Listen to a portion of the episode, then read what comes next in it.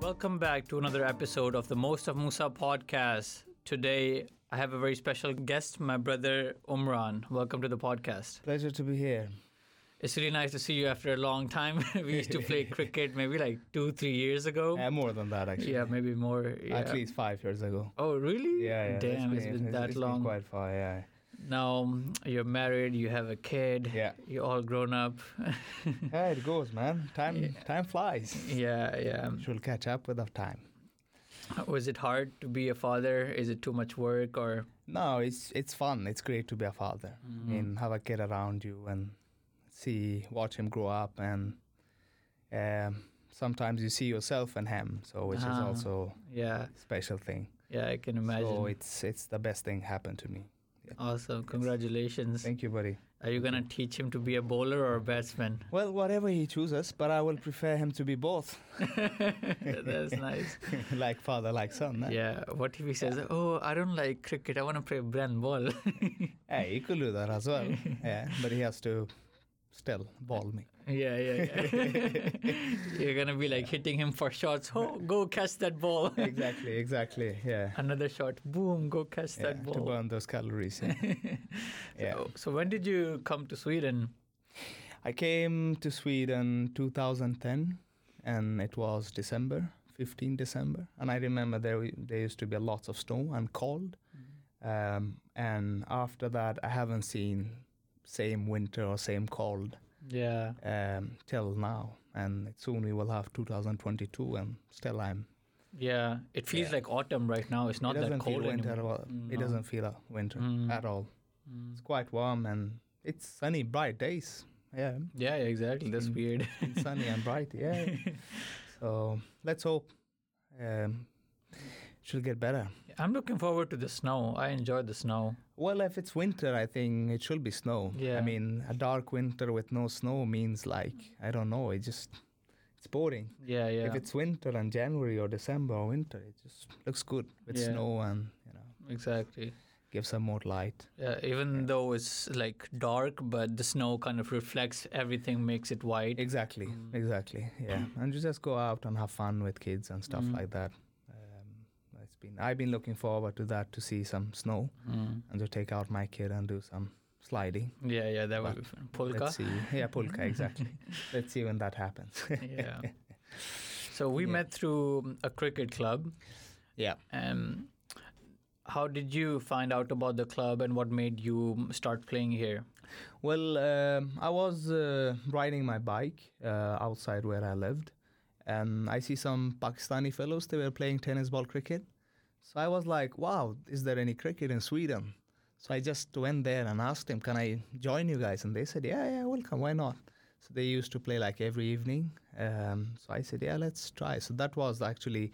Uh, I be I was quite active, and when I was in Afghanistan, we used to play a lot of cricket. But then when I came here, there was no cricket. And then when I see cricket after such a long time, it was like, wow, there is cricket.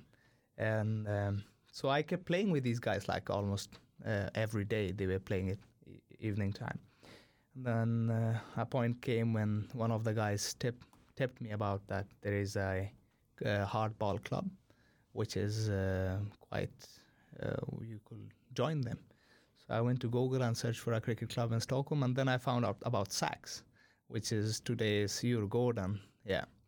So Oh, they I- changed their name. yeah, now they are called Djurgården. Uh-huh. So they, at that time they used to be Sax Stockholm Akademiska Cricket Sällskap. So I started my cricket there, and I played there for a long time. Yes, this is how I got in, introduced to cricket, and you. Yeah.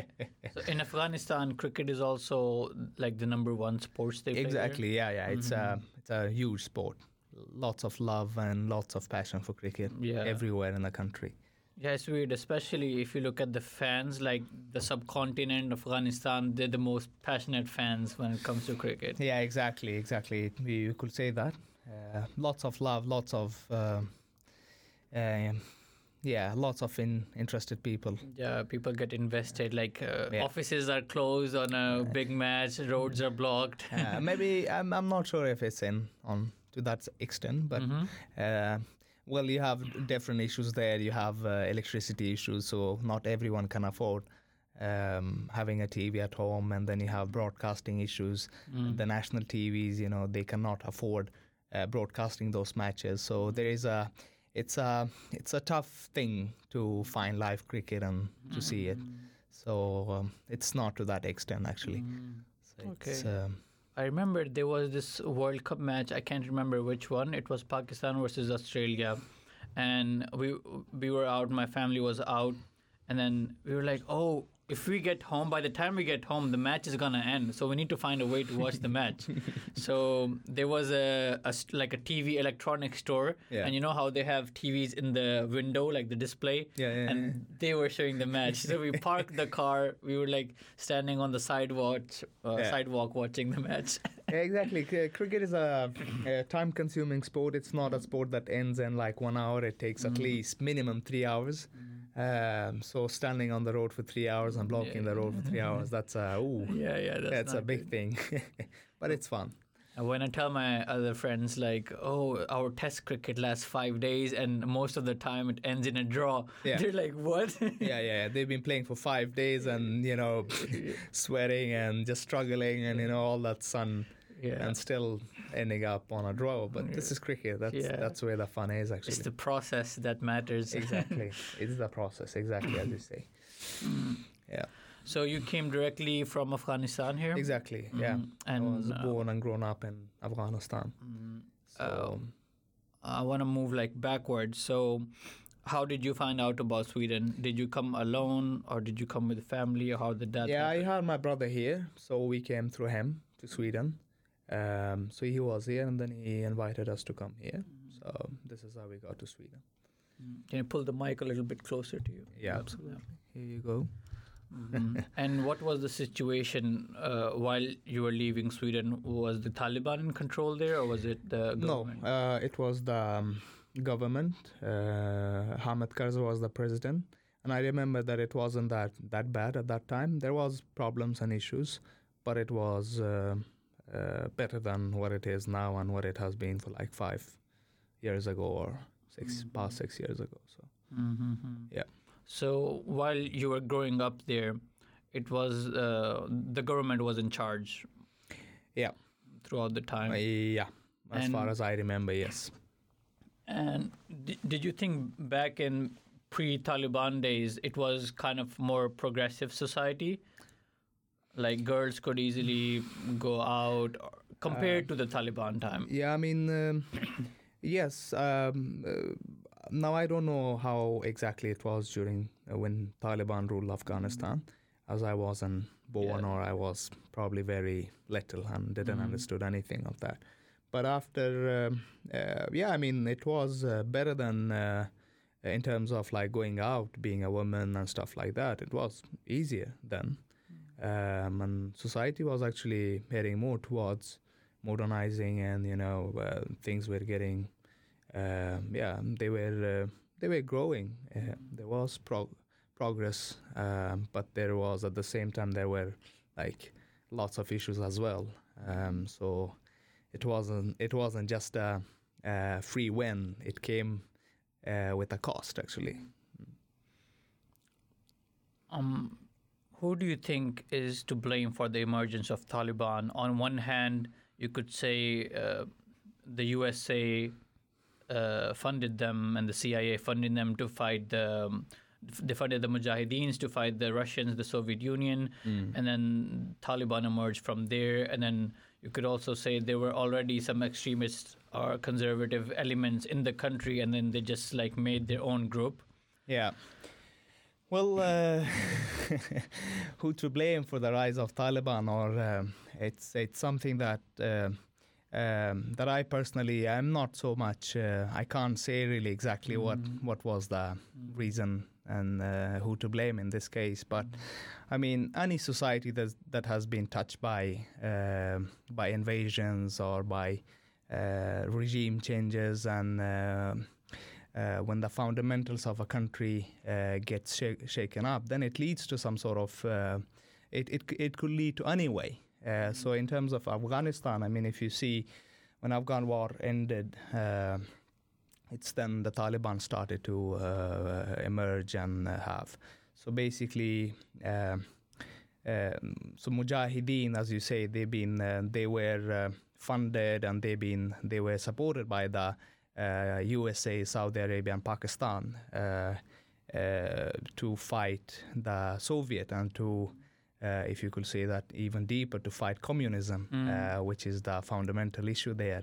That you don't want f- mm, communism to spread yeah, in yeah. Asia, and Afghanistan is actually in a uh, well placed place where they could actually eventually grow up and uh, spread that. So it was more of a ideological fight than anything else, uh, what I believe.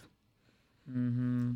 So in terms of uh, who to blame in regards to Taliban, this is something to this is this is very hard to answer. Yeah. I mean, uh, as I said, uh, any country that has been struck by invasion, it leads to uh, uh, it leads to fractions in the society. It leads to um, a certain point where people get a certain group of people get um, um, they get uh, how do you say they they get frustrated yeah. that who are you to come into my country mm. and then this especially when it, in case of afghanistan which is a islamic country and if uh, something other than islam comes to afghanistan and tries to invade afghanistan then you have a very strong uh, motivation factor mm-hmm. to get people against that, which is to say that you know what they they are being they are taking you away from your religion and your culture and, and then the issue of jihad comes in place. And when people hear about jihad if you are muslim or afghan then you should definitely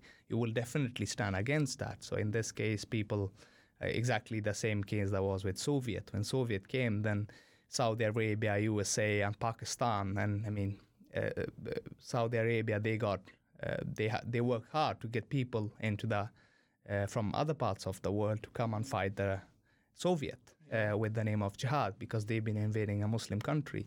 Um, so yeah, there is there is many things to actually look yeah. at and to ponder about. So it's just a matter of uh, how you see yeah. things.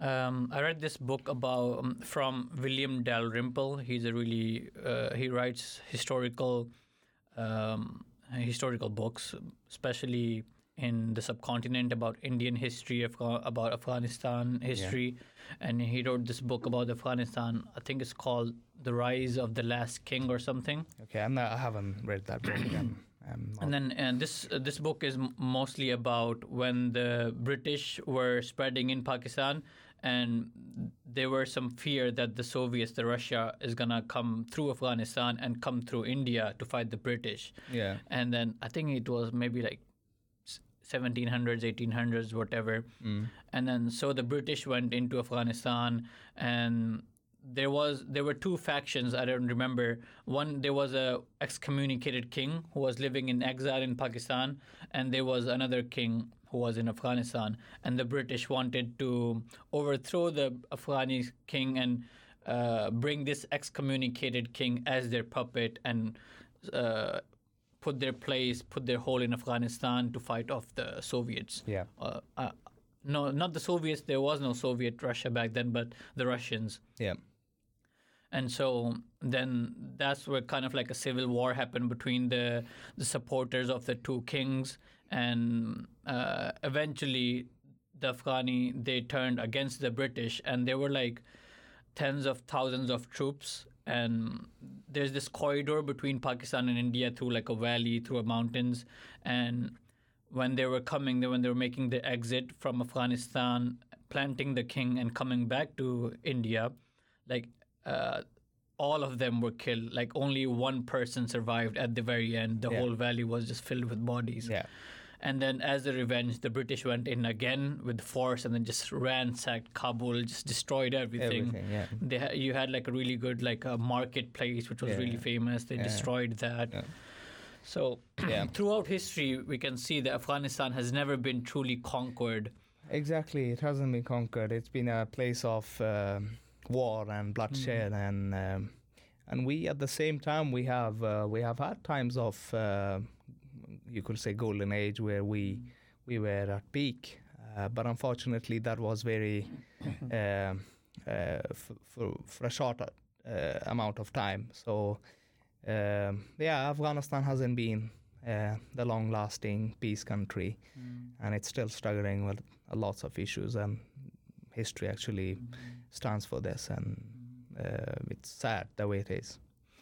I heard this. I wanted to get your opinion on this. I heard that you know how you see a country, let's say Pakistan, and mm. everybody is very patriotic. We stand behind the flag. We listen to the government. Everybody stands for this notion, this idea of a united nation called Pakistan. Yeah, yeah, yeah. While I've heard it's not true of in Afghanistan, it's not a state. It's just different tribes, different factions, and there is no idea of Afghanistan to stand with to, that unites everything together. Mm. Like all the tribesmen, all the tribes, their their leaders, they will just side with whatever who gives them money or have, who gives them support Yeah. in their ideology. Is that true? Like there's no nothing to unite all Afghanis together. Uh, well, uh, to some extent, I will agree with you on that. It could be true uh, to some extent, but the idea of Afghanistan has been there for uh, more than 1,500 years. I mean, you could say 2,000 years.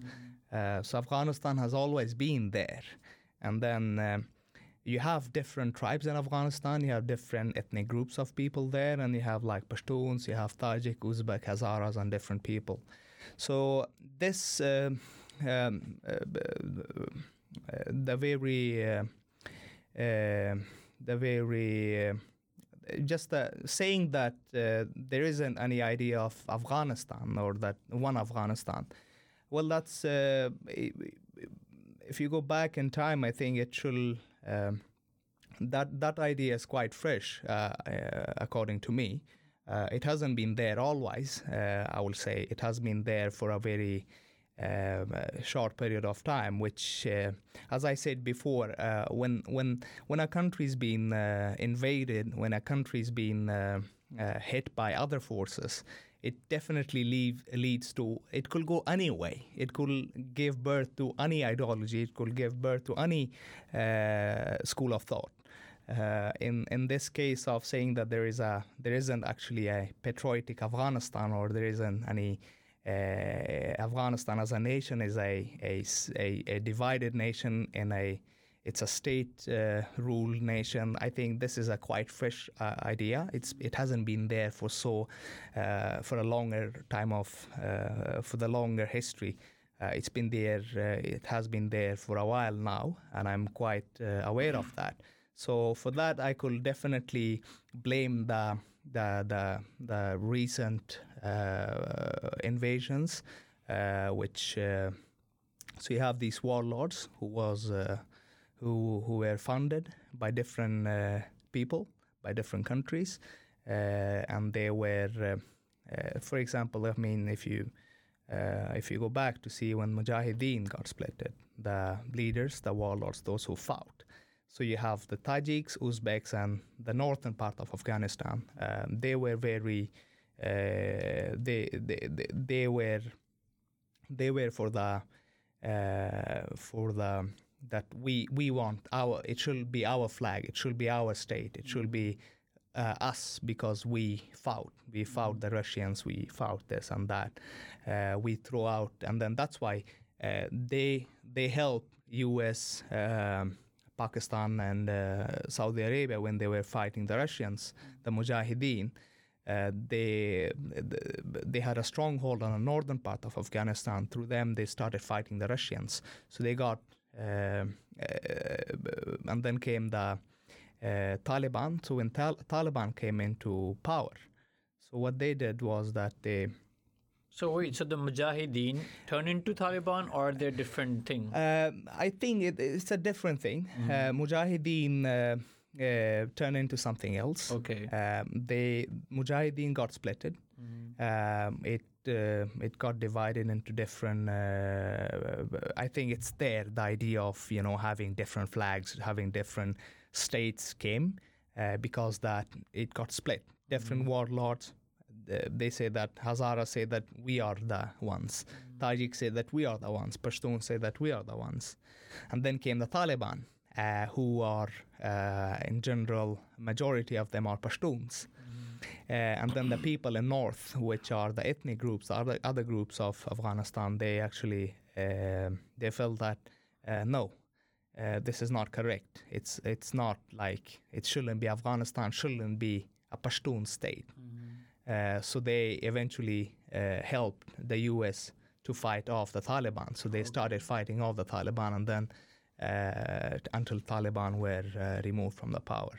So it's there. After that, there has been a a idea of having uh, a separated Afghan, not a separated Afghanistan. Like every group in Afghanistan says that my my language, my flag, this is what it is. This is what Afghanistan is. Uh, so this is a quite fresh uh, thing to. Uh, but there, there has always been one Afghanistan, and I believe that it will only be one Afghanistan in future as well, because uh, it doesn't really work that way, and such ideas they don't last longer, or they are there for a short period of time. This is what I believe, and then let's see what time. Uh, do uh, how do you say Afghanistan in Afghani? Like, do you say do you Afghanistan. Afghanistan? Ah, okay, okay. I Yeah. heard that you call it something else. Yeah, they have different names. They have, um, um, I mean, uh, uh, they have. Um, if you go to the group level, uh, some call it. Uh, they have a different flag. They they give it different names, um, but it's Afghanistan. Uh, this is how it is. I I'm not familiar with any other name, and it, it is Afghanistan actually. Okay. Yeah. And so, the Taliban are mostly majority Pashtuns. This is what it said, yeah. But they have uh, people from every part of Afghanistan. Um, to what extent I have read and know. So, what would you say the majority of like a normal Afghani people like you, you know, the working class people who just want to have a proper stable state? Yeah. Do you do they care which faction comes into the power of the government? Do they do they care if it's uh, Uzbeks or uh, Pashtuns or whatever? Yeah, well, uh, I think um, this is a, a, a next level question. This question will be easy when you have uh, you have a stable state. Uh, now we don't have a stable state, uh, and uh, I mean, if you go back uh, in time again and see how Afghanistan has been struck for so many years, I mean, war uh, leads to illiteracy, and the problem with illiteracy is that it leads to ignorance. And uh, ignorance um, you don't want ignorance in a nation where i think i believe that if i'm not wrong i think around uh, minimum 80% of the population isn't actually well educated or uh, well aware of what's like uh, how world looks like or how they have exposure to knowledge. So when you have such a big uh, amount of population that isn't uh, that is that is uh, illiterate or hasn't been hasn't gone to school, then for them it's it's you, you can't really you can manipulate them in any way you want. Uh, you could you could you could make anything of that. They're like blank canvas. You can yeah, paint on you- anything. you can paint anything exactly as you describe it because there isn't the idea of when you don't have example to com- uh, uh, uh, uh, compare stuff to see stuff through different uh, angles then i think you you, you uh, it will be easy to manipulate you so this is what is happening in afghanistan there is a so uh, Hazara is bad with Pashtun, Pashtun is bad with Hazara, Uzbek is bad with Tajik, Tajik is bad with it's it's a very mixed up. So definitely when someone if it's a Pashtun that comes to power, then there there will be people and warlords or those big guys, big headed, that will say that oh we we don't want to have a Pashtun uh, leader, we don't want him to rule. Uh, why is he uh, um, leading us? And the same goes with Pashtun. If there is a Hazara leader, then Pashtuns will be like, hold on, we are the majority. It should be our people. It should be a Pashtun guy there on the on power. Now, stuff like that shouldn't matter. I mean, if you, if you look at Sweden or any other, we have different people in Sweden as well, but there is one state. I mean, it doesn't matter if there is a Skåning that is in power or a Norrlänning. Mm. That's a small thing. But in Afghanistan, it's actually a big thing. Uh, so this is actually I will blame illiteracy. I will blame the uh, uh, lack of uh, knowledge, uh, lack of understanding uh, for that. Not really the people. It's not really mm, fault of people Yeah. because they haven't been exposed to what world is. They haven't been taught. They haven't read. They haven't seen how world is now. So it's easy to rule them any, any uh, Mm. in any way. I think like having those different factions kind of make the democratic process harder as well because if the Pashtuns are in majority, they will. It's kind of obvious they will be getting power. They will get most of the votes. Uh, this is what is happy, uh, have been happening for Mm. many years. Yeah. So mean, nobody. Uh, but historically, we have very few uh, non-Pashtun, uh, uh, if not anything. Uh, I mean, we have only had uh, people in power from uh, Pashtun-speaking uh, yeah. um, or having those who speak Pashto or are from Pashtun families. So it's it's always been like that. Mm. So that could be a reason because that's the majority. Um, but the last few elections in Afghanistan has been a, a absolute example of pure uh, catastrophic. Uh, how how democracy shouldn't be. Um, that, that's uh, Afghanistan has set that example actually. Mm. And you think if the people get well educated and exposed to like the rest of the world and be more open minded, do you think they can be more open minded to be uh, to accepting a, a leader from another faction? Definitely. I mean, um, um, I mean, if we are living in the same home and you are black and I'm white, and then we have someone that is a that has a orange color, and uh, if I know that I am not capable of something, and you know that you are not capable of that thing, uh, and we both have the understanding, and we know that orange guy knows better than that. Uh, and I know personally that this orange guy, he won't discriminate me or oppress me because I'm black or white. Then I don't have an issue with it. But if he, the orange guy, if he judges me uh, by my color, by my language, then that's a problem. Then I won't accept that. But if he if he is orange and I'm black and white, and I know that this guy is gonna help our country to be, uh, this guy won't give that much emphasis on uh, to language, to which tribe he or she is from, and then I don't have any problem with that. But if he is someone that's gonna go and discriminate me, then it doesn't matter who it is. I will definitely stand against that. So just developing that idea uh, to think about stability, to think about build up. Uh, and if I can understand that, yes, this guy's gonna help my country to be rebuilt, then I shouldn't have any problem. And it shouldn't be because language doesn't it, it shouldn't be a main thing. I mean, if if you're going to school, you have a work, you're living in peace, you have a good economy, then it really it, it doesn't really matter which language your leader or the guy who's who rules the country, how he looks or how she looks or wha- whatever the language she or he speaks. That mm-hmm. that's a minor thing. I don't care because I've got a food on my table. I have a place to live in. I'm living in peace. There is no one that is knocking on my door and saying to me, Come out. Mm-hmm. There's no blast outside my house. If these things are in place, then I don't care. Yeah. But if these things are not in place, then I will have issues. Then I will have problems. Uh, for even if you are Pashtun, then eh, the Pashtuns will go against you Yeah. because it's all about the fundament, uh, the, uh, the, the the core. Uh, so fundamentally, it's all about having stability, and stability is not uh, in the language you speak or in the color you have. It's more of how you rule the country and what kind of uh, um, uh, what what you give to your people. Mm.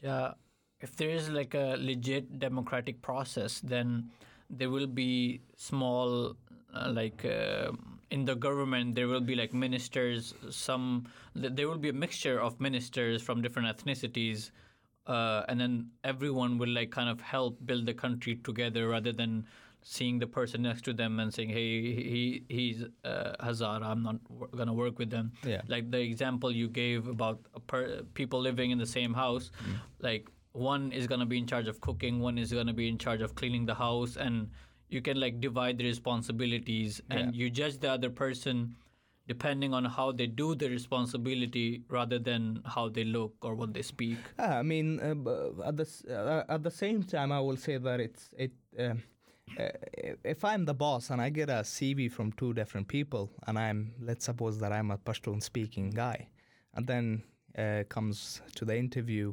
uh, a Pashtun speaking guy who wants to have the job, and then comes the Hazara guy who wants to have the job. Um, so uh, I will consider, I will see their CV and see what they have done, what what kind of qualifications they have. So if I were to see that, okay, this guy is Pashtun, and I'm also Pashtun, uh, and that guy is Hazara, and I, if I know that this Pashtun guy uh, can do the job well and he's more qualified than Hazara, then if I give the job to the Pashtun guy, then Hazara shouldn't be uh, disappointed or angry. And he or she shouldn't go uh, out with thinking that this guy took a Pashtun guy because he's a Pashtun. Rather, it should be more on on uh, on merit. on merit. So if we are living in the same house and if I'm gonna share the responsibility of you doing the cooking, I do the washing, and you doing this and that, then it has to be on merit. It shouldn't be that you are Hazara, then I want to divide the power with you and you should take this, or you are Tajik. No. If you have the merit, doesn't matter who you are. And if you can do the good cooking, and if you can wash the clothes good, then it, that should matter. But unfortunately, we are not living in that world. Now it's a time where you have to uh, give importance to such stuff. You have to uh, recognize the the fact that there will be uh, people who will ask you. I mean, they will they will have this, uh, even though how much it's based on merit, they will still have the the eye on you that oh, you got him because he was Pashtun. So you have to be, you know, at the same time you have to be very, uh, you have to integrate them somehow, just to eliminate that fact. And we are humans; we will always have such stuff. We will always compare ourselves to others. Mm. We will always find loopholes to find and blame stuff or people. Mm. Yeah. Yeah, I think one way could be if that Pashtun person who gets the job also works for the Hazara people the same way he works for other. Like if the if the job he does is based on merit as well. Like if the Hazara, uh, let's say if the Pashtuns are in power and the Tajiks or whatever, they see, hey, they're building schools in my area and they're building schools in their own area. Everyone is treated equally. Then it will be more accepting that they see their leaders are treating everyone equally. Yeah. But, Yeah, I mean, it's this thing is actually. Uh, I, you, I think both are important to recognize differences and to have and to emphasize those differences as well. I mean, for instance, if there is a state and you have a north, if you have a village in north and you have a village in south, uh, so if uh, let's suppose that ten thousand people are living there and uh, seven thousand are li- living on the other side. So north you have ten thousand, south you have seven thousand. Okay. So if I'm building uh, 10 schools in the north and I'm building five schools in the south, um, um, I mean, building it, it depends on what economy I have. Yeah. Uh, what you you have like if, for instance, if you have a state, if I'm if I'm able to build 10 schools in north, it is because I have a better jobs there. I'm getting more tax in north, so they have more money that they could use for infrastructure. But in the south, you have uh, you have other soci- society issues such as uh, lots of people are struggling with jobs. There is there are no jobs. You are not getting income, so they have a very limited um money to uh, to work on their infrastructure. So if I suppose build ten schools there on north and five in south, so the it will be quite it will be a human thing for those in south because they are already an issue. They are in already in a trouble of not having jobs. They are in uh, segregation. And when you have five school there and they have 10 school they will definitely point fingers on you. They will definitely think that you are a biased you are uh, you are uh, um, favoring the people in north.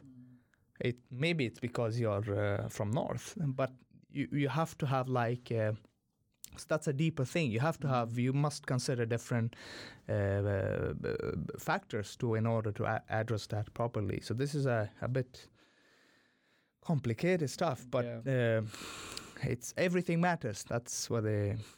Yeah, when you've been in conflict for so long, even though the other side doesn't do anything, it you can still feel like they did something wrong to you. Exactly, exactly. It's grudges that been there for a very long time. Um, so it's uh, now we, people of Afghanistan need to find something uh, on which they should gather uh, a common thing that they should stand for, which is Afghanistan. They haven't, they don't have anything more than that, than just having a sole single uh, nation single state, single country, which is Afghanistan, and single flag. Stand if they if everyone in Afghanistan managed to stand under that flag, I think the country will bloomster. The country will grow. But if if people start to think that no, I'm standing with this guy, I'm standing with this guy, this is my Afghanistan, this is your Afghanistan, this is this, the country will be in uh, in deep trouble, and I think it will get only worse. So how did you see the U.S. pulling out from Afghanistan? Like I see it like even though I'm not invested as much, like uh, Pakistan get, get uh, gets affected in some way, but not obviously not as Afghanis are are, are affected. Uh, I saw it as like, oh, it's a good thing that the foreign power is leaving and putting the the power in their own people, but at the same time, the way they left is is very bad.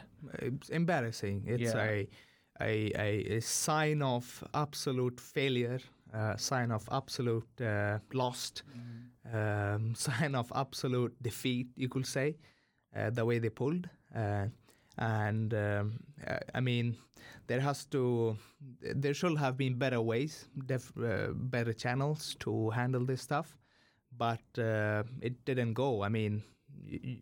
They lost the war and they left the country and uh, uh, in, in deep trouble actually But why do you think the government couldn't stop the uh, Taliban? Did the Taliban have more manpower?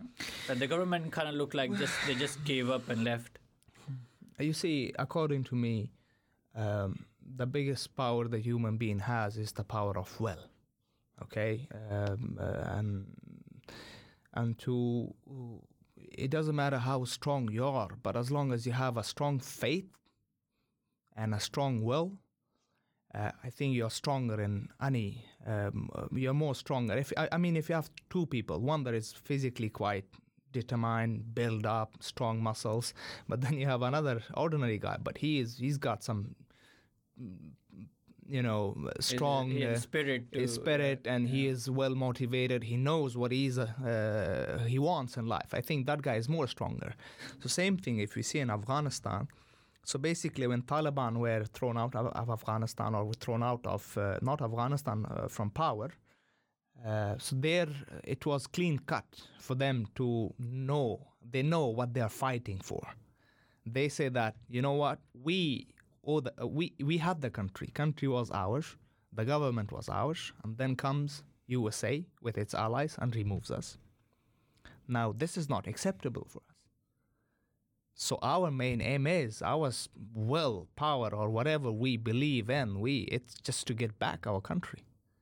We are not expecting uh, accepting uh, anyone to come in our country and take us, take our country, take our people, and they build their own government and stuff like that. We we don't want that. That's not correct. So we have the power. We have more stronger uh, willpower, or we have more. We have a a, a more clear vision for why I am fighting against these people. Whereas the Afghan army, they are a bit confused. What I believe, they they didn't know what they were fighting for. What was their cause? Why are they fighting the Taliban? Taliban are also Afghanis. Okay, these are same people are fighting each other. But I mean, uh, imagine the the difference in uh, in uh, objective. And uh, I mean, see wh- what are Taliban fighting for, and what is Afghan, uh, Afghan army is fighting for. Taliban say that you had our, you came to our country. We are fighting for our country, so the spirit is there. But the, but the Afghan army, who was backed by U.S., who got their salaries from U.S., and most of those that went to Afghan army, it's not because they, not all of them, but I mean, I, I could say that a lot, uh, many of them went to the army because of uh, poverty. Mm. They had something to do. They had a channel. They have a. They had a. They had a source of uh, income. So that's why they went. I don't believe that they went there to fight and to build Afghanistan or whatever.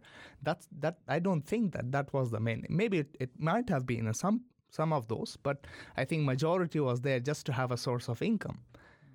So if you are thinking about money and income, but the Taliban, on the other hand, they say that no, we we want back our country, we want back our our government. So they have more stronger thing to fight for in comparison to Afghan army. So when they start when they had the opportunity to take over the country, I think they did it.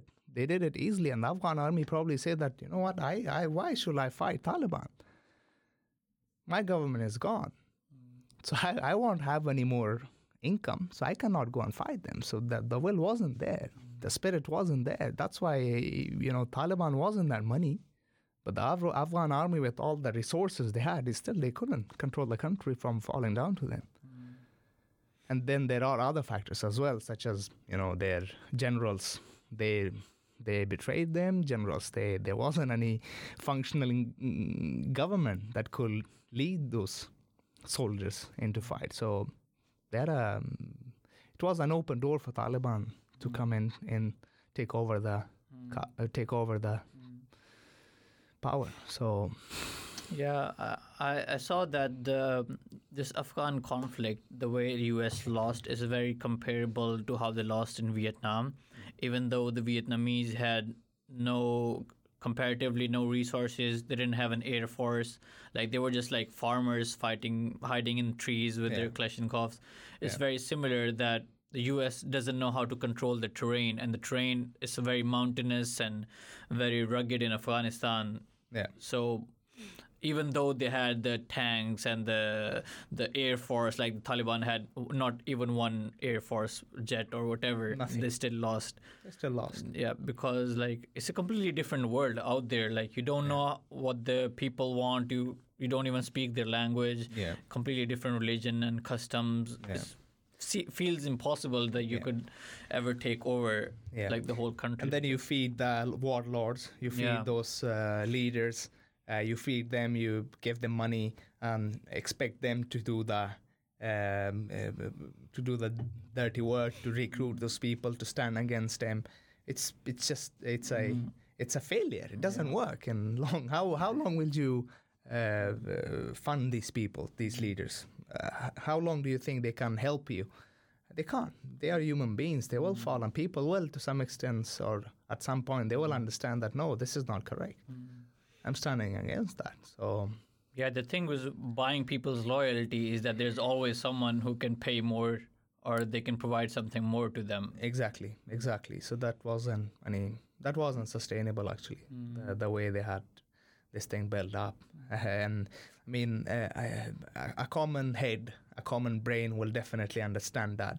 Uh, that going into another uh, country, invading them, uh, and expecting them to lose and to to rule them in your way, that's not going to happen. Not if it's a nation of 2,000 years and it's a nation of around 30 million people. They've been living there without any democracy. They've been living there with the same language, with the same culture. So you can't come and ex- uh, um, impose your democracy or your way of life on them. It's, it's not going to happen. It's not going to happen. It shouldn't, and definitely not if you are going through this way, through fighting and war and stuff like that. It's not going to work. So now the government has left and Taliban are in control. Do you think there is someone like a leader in the resistance who wants to build up the government again? Is there such a figure in Afghanistan that the resistance from of Taliban, the people are looking up to this person that he will uh, fight off the Taliban and Um, I, I, I think still there is the, the idea of North as it was before. After Mujahideen and when Taliban came, it was still the North that did the resistance, and they still believe that it will be uh, from uh, any leaders from the North side that will oppose. And it's actually a fact that it's the the resistant group is actually coming from the North side, uh, who is, uh, and there is a guy named uh, Ahmad Massoud which is the son of Ahmad Shah Massoud. Uh, so he is actually the the leading um, um, the, the running machine in this resistance force. But I believe that this is. Uh, um, uh, I, I don't think that will be successful. Uh, I don't think that will happen. That they will successfully take over and build, rebuild a a, a, a, new government there especially if you are a minority, which they are. North side isn't all Afghanistan. All Afghanistan is built of many other uh, uh, groups and people. So it's it's going to be a very tough task. But I believe that at the end of the day, whatever the West decides, this is what we'll have. This is what will be. Um, yeah. But what is the motivation of the North if they come into power? Do you think they will treat everybody equally? Well, the the biggest uh, motivation for the North is that they believe that Taliban is a a, a, a backed project of Pakistan. It's a project that has been funded and backed by the Pakistani ISI. Yeah. Um, so, and the idea of this has been planted in Afghan uh, Afghanis, and lots of uh, Afghanis believe that Taliban is actually uh, part of ISI or the Pakistan uh, intelligence forces. Um, so there is, um, I mean, that's why you have so much. Uh, if I don't know if you have uh, noted, there is a lot of conflict now between Afghanis and Pakistanis. Yeah. Uh, I think it's just because of that that you came to, you destroyed our country with your Taliban's. Uh, and this is what is happening in Afghanistan now that there is a lots of people that actually does not stand with Taliban because they believe that Taliban is a backed uh, project of Pakistan, which has been funded and helped. Mm and educated by the ISI. So there is a lot of uncertainty about Taliban's, and I think I believe that this is a very uh, big motivational factor for the North to fight Taliban. Mm. Um, but I don't. I still don't. I still don't believe that they will be successful in this. Mm. Yeah, to my knowledge, Pakistan. Uh, not, I don't think the government is responsible, but the intelligence agency, especially, they played both sides, the Americans and the Taliban, because they were getting money from the Americans to help fight them this war and provide resources and all that stuff.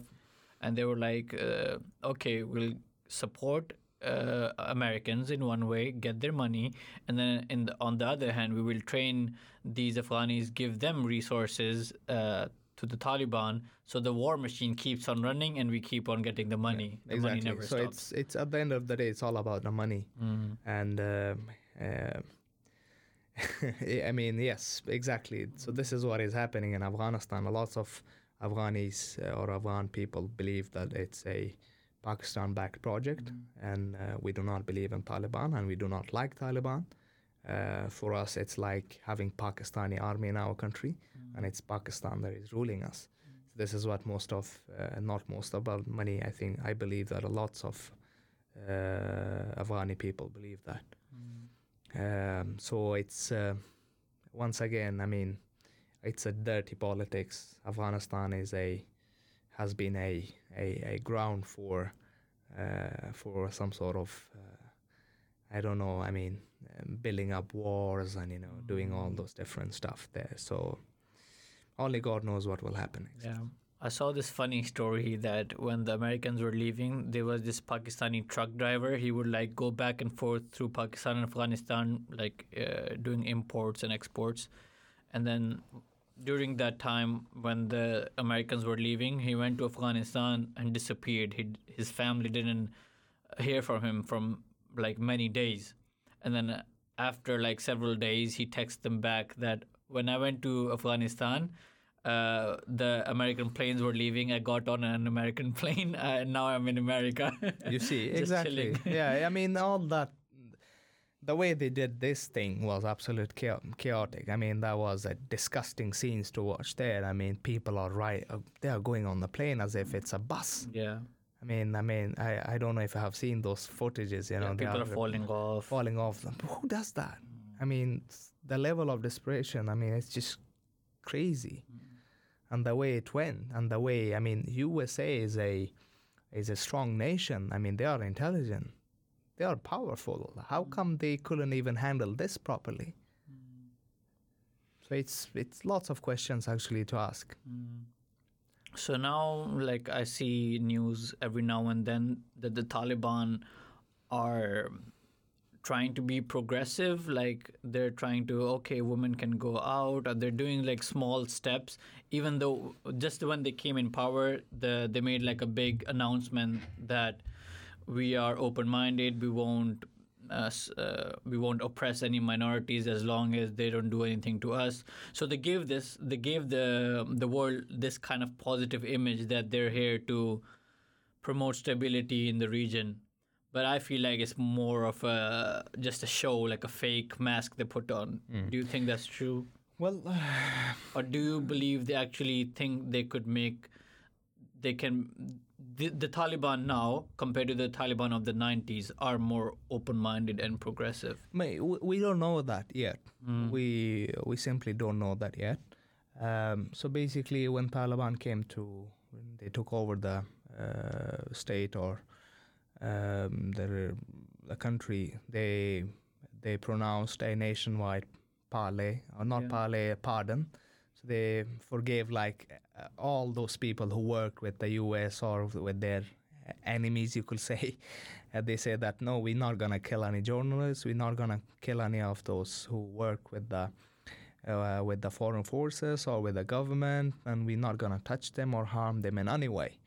But still, there are many reports coming from UN saying that they've been to- torturing and killing journalists. They have been killing uh, uh, those uh, that translators, and they have done lots of uh, such stuff. Despite saying that we are, uh, uh, we have uh, forgiven all those who work with these forces. Uh, this is one thing. The other thing is that uh, we don't know that. I mean, if we if we see today's world and the world of 19s or end of 19s, um 90s, uh, it's a different world now and how it was before. So now it's a more globalized world. You have contact with all over the world uh, through different uh, internet channels. You have those social medias. You have YouTube. You have all those uh, uh, things that makes the world quite attached to each other, close to each other.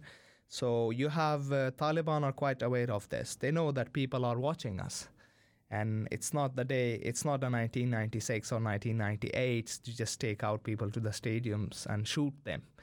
Uh, now it's more of if you if you do a single thing, they will film you and put you on Facebook, and that will spread all over the world in in in, in, in minutes, if if not less than that. Uh, so, so they are quite aware of that. That we are not living in a in a in a uh, in a time where no one is watching us now. Like everyone is watching them, and they know that. So they are. Uh, they say that they are different. They say that they will allow the allow uh, women, uh, girls to go to school, women to work, uh, and to be more open-minded. Uh, but uh, it's it, th- th- this question will be answered by the time, and uh, uh, we will see that once time goes on, and they will they will show. I mean, we don't know if it's if it's authentic or fake. It's just that you you have to wait and see. Yeah. Do you still have family in Afghanistan? Yeah, we've got some family there. Yeah, and they the situation they describe the situation both good and bad. Good in terms of there is not uh, there is uh, there is peace. There aren't that big. Uh, there aren't blasts or uh, they they are living in uh, in in good in terms of security and stuff like that. They are not worried. But the main thing is the f- um, the, the the economy, and they believe that the economy is not good. This is what the reports from UN say as well that uh, that it's. I think I believe that I read last when UN says that uh, almost 80% of uh, people in Afghanistan doesn't uh, eat enough. Uh, now we, this could be due to different things, but I mean 80% is a lot of people, a lot of part of population that that is um, suffering from Yeah. uh, The malnourished. yeah, and the lack of food and stuff like that. Uh, so it's it's it's getting. I mean, economically, it's getting worse and worse day after day. Do you think the Taliban can stay long term? Because I feel like, like other governments, like nowadays, all countries are relying on in each other for trade and import and stuff, and nobody's gonna trade with the the Taliban in that way. so uh, I mean, it's all about uh, it's all about what they do. Uh, if they if they believe that they will be able to uh, rule the country with with the mindset of mindset of um, 96 or those days, then I don't think they will survive uh, um, few years. I don't believe that. But if they are more understandable and they understand that this is not how world works, you can't force girls to be at home and to not allow them to go to schools. That's pathetic. I mean, that's bad and and from any scale you look at it, it's just bad. You can't do that. You can't. You cannot. You cannot say to uh, women to not work. I mean, not everyone is uh, blessed with having a, a a a man that goes and earns the money and brings the food to to the family. You have uh, alone mothers. You have widows. You have uh, mothers that has like at least three, four kids. So who's gonna feed them? You, and uh, I mean, it's just it doesn't work like this. You have to make ways. You have to allow them to work. Uh, okay, if you're still gonna impose your ways and your uh, uh, uh, guidelines on how they should work, where they should work, that's another thing. But you cannot uh, you cannot force them to not work. This is what is happening now. A lot many women uh, they lost their jobs. So what are they doing now? They are sitting and begging. They're in the streets. Now, what does that mean? A single mother or a single woman, she is in charge. She could be in charge of entire family. And I personally believe this is what I believe. Uh, people might not agree with me. I believe that I think more than half of society is actually uh, women. Mm. Our world, our societies are actually depending on mothers, on sisters, on uh, women in general. So if we are, if we're gonna uh, throw them back, if we're gonna mm, oppress them and not allow them to work on to just be, have that respect, then I think we have, we won't be prosper Yeah. there won't be any success. So we need women. We need uh, we need uh, mothers. We need sisters. We need uh, wives, and we need everything. How do you expect your economy to grow when half of the workforce is not even working? Um, I believe that uh, it could be more than half. Mm. Uh, it could be more. Uh, women could be more than uh, men. Yeah, exactly. Because a lot of men died in the war as well. exactly. Exactly. So, and if at the same time you say that yes, uh, women should stay at home and men should work, well, okay, uh, then and you don't allow the women to study and to educate themselves. So, what does that mean? Every kid that grows up, who's gonna help them with the homeworks? Father is probably very tired after having the tough day of working of probably uh, 10 to 11, 12 hours. And then when he comes home, he, he doesn't have the time or the energy to help the kids with maths, with science, or with whatever subject it might be. So if you're gonna set the women at home, then at least let them let them to be educated, mm. so that they can educate your future doctors, your future leaders, your future engineers. So it's just pathetic. You, you know, you can't go around with the idea of saying that no, there shouldn't be any women. There shouldn't be any women in our societies, in our, in our workplaces, or uh, they shouldn't be educated. I think that's a silly, silly mindset. That's wrong in from any aspect. True. So, uh, like living here in Sweden, we are living a very comfortable life. And when I go to like gatherings of different, like uh, uh, Pakistani gathering, people who have been living here for a very long time, they still have very strong opinions of uh, how things should work back home, or the government isn't doing a good job, and they have these even extremist ideas, but they're living in a super open-minded society here in Sweden, and they're following their laws. Do you feel like when you meet other Afghanis here, like maybe old uncles, and they're like, "Oh yeah, the Taliban are right," they still have that old mentality? Uh, yeah, there are plenty of them. I mean, uh, so as I said before, we we are lacking uh, examples. Okay, we are lacking examples to compare things with. Who are we gonna compare Taliban with? The previous government that was full of thieves. That was full of uh, you know um, any possibly bad thing you could imagine. That was that it existed in that government a government that was uh, in no charge whatsoever. Like every guy, every warlord had their own rules. people were, uh, if you had small, uh, I mean, little power, you, you could do anything you want. You know, uh, the times during the previous government, it was horrible. People lived under horrible circumstances. There were thieves, they were stealing, there were killings, there were anything of any any any possible way of thinking of corruption existed in that government. So I'm not gonna compare. I have nothing to compare Taliban with. Okay, you say that Taliban are bad. Let's suppose someone say that Taliban's are bad. Okay, then who's good? The previous government? How, how is that good? In what way? I got killed. I got kidnapped. My cars were stole, stolen. I went to a governmental office. They asked me for bribery. They, they told me to give me money in order to run your stuff. So I don't have any example to compare anyone. Okay, now we have Taliban. What they say, they say that we're not going to accept any uh, uh, corruption. It should be clean cut uh, uh, justice for everyone. So if you are stealing or if you are kidnapping, then remember we're gonna go and hang you, and this is what they are doing. Now we could discuss that if that's right or wrong. Um, that's a different thing. But I mean, if you see it that way, uh, so we don't have any examples. Those uncles that support Taliban, they probably think that we haven't seen anything good. Who's gonna who gonna be compared? Okay, if we had a better example, then we could definitely compare Taliban with them. Oh, Taliban are horrible. We had them; they were good.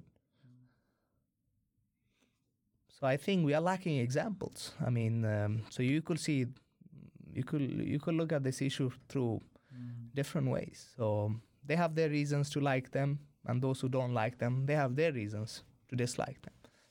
Yeah, when you don't have a clear good side to support, like it even makes it harder to evaluate how things will get better in the future. So, in your opinion, how do you see the country getting better? Or, as I said before, I think uh, the idea of having different Afghanistan isn't a good idea. This idea will definitely not work. Okay, there is a, there will and there should be only one Afghanistan. There should be only one flag, and there should be one way, uh, one thing to stand, come in common with. And the other thing is that the foreign uh, interference in Afghanistan shouldn't, uh, that should stop. I mean, whether if it's Iran or if it's Pakistan or if it's USA or Saudi Arabia or whatever it is, they should stop and they should let the Afghans do their talking. Let the Afghan people handle their stuff. Let the Afghan people solve their problems. And stop with that. If we uh, manage to get that through, then Afghanistan will be successful. But I don't believe that it will go through. Uh, um, it will that will happen. Mm. I think there the the uh, so basically. Uh, as you said before, we are we are Afghanistan is Afghan economy is not uh, built upon the exports of what Afghanistan has in terms of resources. Afghanistan's economy is built up on uh, what uh, those uh, aids that come from outside of Afghanistan, whether it's from USA or UN or West or Europe or whatever the place may be. Um, so now, I mean, the scene with Taliban is at the moment they are they are running. You know, they are running towards Qatar, they are running towards USA, and they say that come and help us, let our economy flow because it's easier to take a Kalashnikov and go on to, to fight. That's easier than to help 10 people or 10 families bring food to their table. That's much harder. I mean, how are you going to provide job for these 10 families? Yeah. And how are you going to, that's, that's the real war. So Taliban are actually fighting now a real war. This is a real war. If you are telling me that no, standing in the mountain shooting those snipers and Kalashnikov, that's everyone can do that. But can everyone provide job for those in need? Can they provide job now for so many Afghan people that are that are on streets? Dollar, the value of the money is going down. Afghan is getting crushed. So how how how they gonna build that? They understand that that they know that this is it's not about fighting Yeah. with Kalashnikov. It's all about the diplomacy. Yeah, they're soldiers. They don't know how to negotiate in the world politics. Exactly. So this is now they are in real war. Mm. If you, if we see it now, Taliban are real. They are in war now. Mm. Before they were in something else. They were just in a dream, or you could say then a, in passion to fight and to get back where they are, the way they were before. But how are you gonna provide the people with food, jobs, and to bring you know and to make them live a life as normal human being? How are you gonna do that? So this is why they're running back and forth. Sometimes in this country, sometimes in another country, they are begging people to get give us back, help us, because the economy is frozen. All those aid dollars, millions of dollars that came to Afghanistan, they're frozen because no one is the world uh, world community is not recognizing them. Recognizing them. So this will eventually lead the Taliban to accept those those uh, conditions that the West comes with, which is obviously giving people the right amount of rights. You shouldn't oppress people. You should let the girls go to schools. You should let the women work. And all of those uh, human rights stuff. So I think West will force them eventually to go through that, that channel. If they don't do that, and let's suppose Taliban say that no, we're not gonna listen to you guys. We're not gonna do. We're gonna lead our country the, exactly the way we want, with that uh, uh, backsided uh, mentality. Then they will never prosper. Well, they where will they get the money from?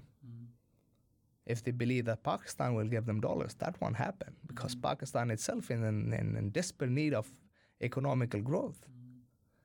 And Iran won't do that. Saudi Arabia won't do that either. No one's going to do that. Mm-hmm. So eventually there will be force.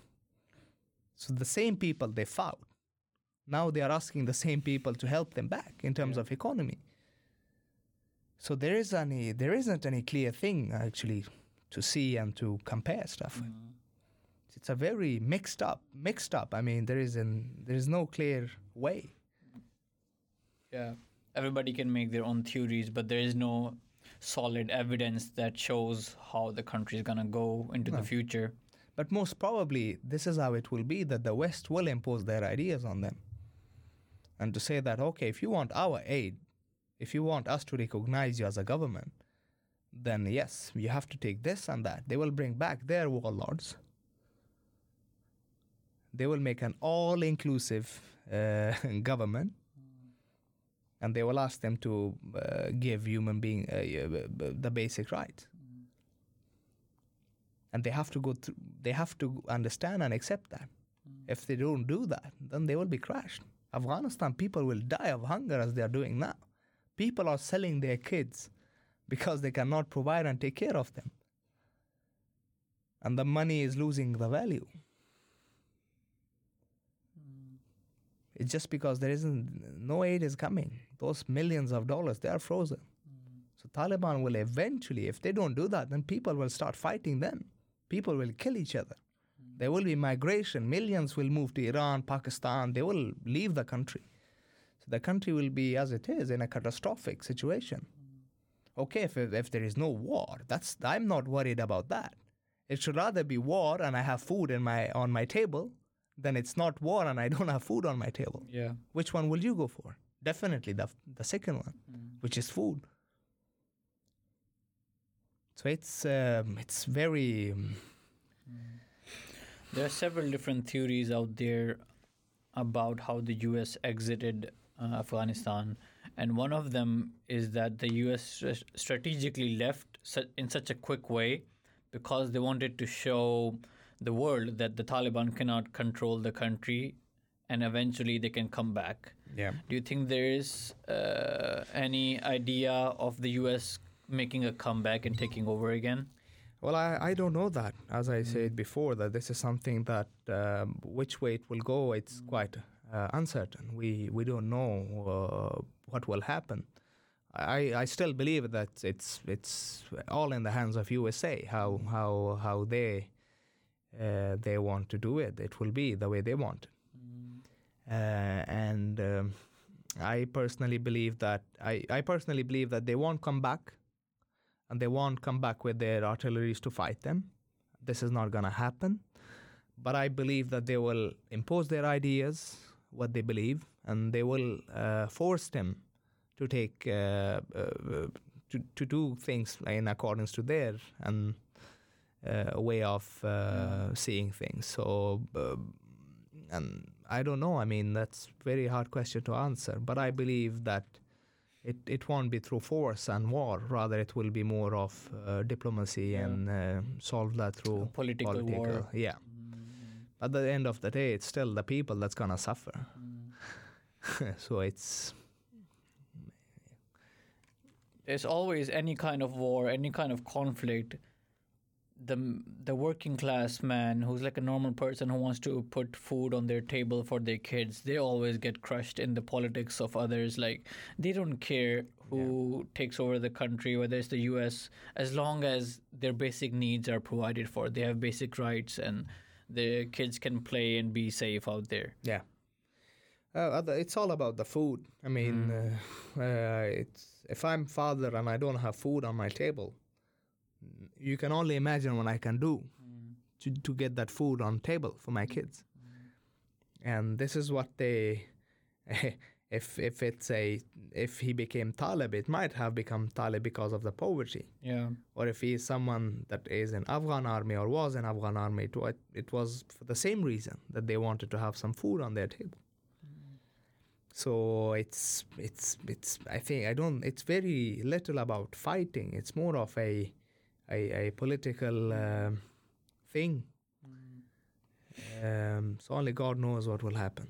Yeah, I think that um, people saw like the in the in the 1900s we had two great wars, and then we had uh, the Soviet Union collapsing, and all these other several small wars, and then in the 2000s things were generally the outlook was oh things are getting better. We're not fighting as many wars. Where globalization is spreading and the internet and everything's being connected. But at the same time we have yemen we have libya we have syria. Like things haven't changed that much. Yeah. So still, like it feels weird to me when I look at the world in such a in a grand scale. Like we're here in Sweden and everything is so quiet and peaceful. I can go out at like 3 a.m. on a city, just like strolling around. Yeah. And in in this same small world, on the other side, there are people who don't who don't know when they're gonna eat their next meal Yeah. like people like children living in poverty they're basically skeletons and just like mind-boggling how there's so different lifestyles in such a small world Yeah. That's that's astonishing. I mean, Mm. Um, and at the same time, Musa, there are there there will always be plus minus. There, uh, it's no way possible that everything will be gloomy and gloomy. yeah You will always have ups and downs. I mean, in any aspect of life. Uh, if we look at how it was in the Middle East before, for many many years back, they had it very good, and the West was in deep trouble. They didn't have the same um, uh, lifestyle that the uh, Middle East had. Mm. But now it's West is having quite nice time. They are building up. They are growing, and many countries in uh, Middle East is actually falling off, and they are in war, as you describe. I mean, look at Syria. How many sci- sci- scientists they have produced? I mean, the first university was built by a girl in Middle East, and lots of physicians came from Middle East. I mean, look at algebra. Mm. Muhammad al Khawarizmi, founding father of uh, algebra. yeah astronomy chemistry everything Yeah, yeah, yeah, yeah. So th- that part of world had a huge impact on what world is today. But today it's a bit different, as you say. There is a there is issues there down there in those countries, and we are living in a peaceful life here. So Mm. it's a weird thing it's a weird, weird stuff. Yeah. Let's hope and um, let's hope for the best. Mm. And um, as far as Afghanistan is concerned, um, it's a tough situation there. People are dying, um, future is not clear. Mm. Uh, we don't see any future um, brightness or Yeah, we can only hope and pray. Like hope and uh, us, pray. I, us as individuals, we cannot contribute in such a impactful way. I think the only thing you can do is like you have a kid. The only way you can make the world better is through them. Teach them yeah, good values and teach them that not do right thing and not Yeah, do the right things. definitely. A world is built of of us, of Mm. human beings, of us. Uh, how we how we how we grow, how we how we behave, what we believe in, how we do things. This is what makes the world. So you can't see as a uh, you, you can. What we do now is that we look at the world uh, from a group perspective. World is not a group. World is built of individuals. I mean, if we see the world through individuals, then there will be a different scene, because it's it actually my actions and your actions that determine the the the the the, the fate of a country. I mean, if you look at Afghanistan, if if we as a people, as a individuals, if we were uh, honest, if we were educated, we wouldn't have let our country to go in that way. Since we are not educated as individuals, this is why we are doing things that are bad, which affects our country. So at the same, as you say, it's all in our hands, and it's it's it's more that individual uh, to blame. Yeah. Even we cannot put the Taliban all in one bubble. As you said earlier, some some Taliban their motivation might be or they actually want to fight the foreign powers and take control. There might be oh uh, we the majority should be in power, while the other Taliban they don't care about this politics. They're like oh I'm getting a salary, I'm getting money, I just want to feed my kids. Exactly. So it, it- exactly, mm.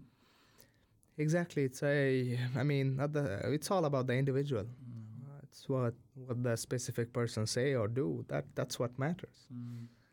Okay, one last thing I want to ask. Like, uh, so the president um, fled to the UAE. Yeah. The, so there was is the vice president still there? No one is there. No one Uh, from. no from the government? Uh, no, uh, it's uh, it's the foreign president uh, Hamid Karzai and the national peace uh, consolation uh, president Abdullah Abdullah. He's there in the country, and then you have some other uh, previous leaders that are in the country. Mm. So those that were in charge, as Ashraf Ghani and its close uh, nearby, they are they have fled the country. Um, they have left the country. Yes. Yeah. So there is no clear leader that people can follow. No. Uh, there is no clear. So it's basically Taliban now. So Yeah. it's their leadership that rules the country for now, but they are not internationally recognized, and they won't be that until they actually uh, um, change their They mindset. have to They play have- ball. Yeah. they have to prove themselves because international community will never trust them unless they they really show that no we are not here to uh, oppress people we are not here to block people and and to let people go uh, backwards and they understand that we people have grown up for the i mean um, there there wasn't taliban for like 20 years. In this 20 years people have become very modern. Girls are going to coffee shops. Boys are going to coffee shops. They are going and doing their courses. So their way of living has changed. So when you as a taliban come and you try to restrict them from doing such stuff then that leads to some sort of frustration in those individuals. And those individuals when they get angry uh, that will definitely lead to eventually that, that the people itself might go up against them and say that we don't want you anymore Yeah. so it could go to that extent, hmm. as it has done with other countries as well. It has it has happened. Like a civil war. Yeah, mm-hmm. people will not accept that. We they they they not they are not going back. I hmm. think they are missing their courses. They are missing uh, their friends. They are missing their coffee shop chit chats. They are missing their TikToks. They are missing their Instagram. They are missing their Facebook. All those small things. I mean, they matter for them those things actually have a huge part. If you are living in this world, I mean, imagine your life without your so, your social social media. How will that be? Yeah. I, I, I don't see actually. I think lots of my life is actually in, in social media. I'm dependent on social media to that extent. So it's it's a it's a tough job for Taliban to do, and I think they, I believe personally that they have to understand that this is not world gonna work. They have, if they want to rule Afghanistan, then they have to understand that there there will be, they have to be, uh, there has to be uh, easiness in in their mindset. They cannot go back in time and force people, uh, and you know do do stuff that will that will make the world um, have their eyes on them. Yeah, yeah. So um, So I see like several options. Like one is the Taliban don't listen to the the West, like they don't conform to their whatever Wish list, treaties. yeah. And then the economy crashes. There might be a civil war, like an uprising against them. Yeah. And the second part is they kind of become more modern, more progressive. They the UN puts some conditions on them, and the economy starts to grow. But at the same time, even if it's growing, the Taliban are in charge. So that's not ideal either. yeah, I mean, uh, Taliban. Uh, it's an ideology. Uh, they say that we believe in Islam, and Islam is our way of life. Now, um which Islam they talk about? I mean, they are more of a uh, ideologically speaking, they are more of a Deobandi, Deobandism uh, kind of uh, ruling stuff that they believe in. Uh, if they believe in that Islam, then I think Islam never uh, uh, forbids women from going to work. I mean, we have uh, the, the wife of Prophet Muhammad, wasallam, Khadija. She was an entrepreneur. She was a businesswoman. And the same times with other uh, phenomenal women, Islamic women, that had huge part. I mean, a, a Muslim girl starts a first university. So it's it's it. I think it's pathetic to not count women uh, in in a country or in in growth of a country. It's rather opposite. Woman has a very very essential part in this, and you cannot forbid the kids going from school going to school. Girls have the full right to educate. Every human being or every in in the to their level, every Muslim uh, whether it's a boy or girl, is is actually obliged to get educated. So they can't. I mean, uh, what Islam do they believe in? Sometimes I, I, I actually get confused. Yeah, Islam is just a tool for them to manipulate people, spread their propaganda. Exactly, exactly. Um, so Islam is free from all such stuff. Mm.